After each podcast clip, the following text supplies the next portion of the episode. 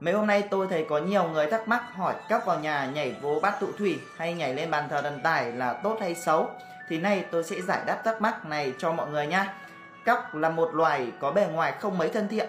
Thì từ xa xưa, quan niệm cóc là cậu ông trời và có truyền thuyết về loài cóc để trở thành cóc ba chân nằm trên đống tiền tài, thì trong phong thủy, loài cóc là loài mang đến may mắn, tiền tài chính vì vậy mà cóc là biểu trưng cho tiền tài đến nhà, lại nhảy vào bát tụ thủy mà đây là nơi để rất nhiều sỏi ngũ sắc.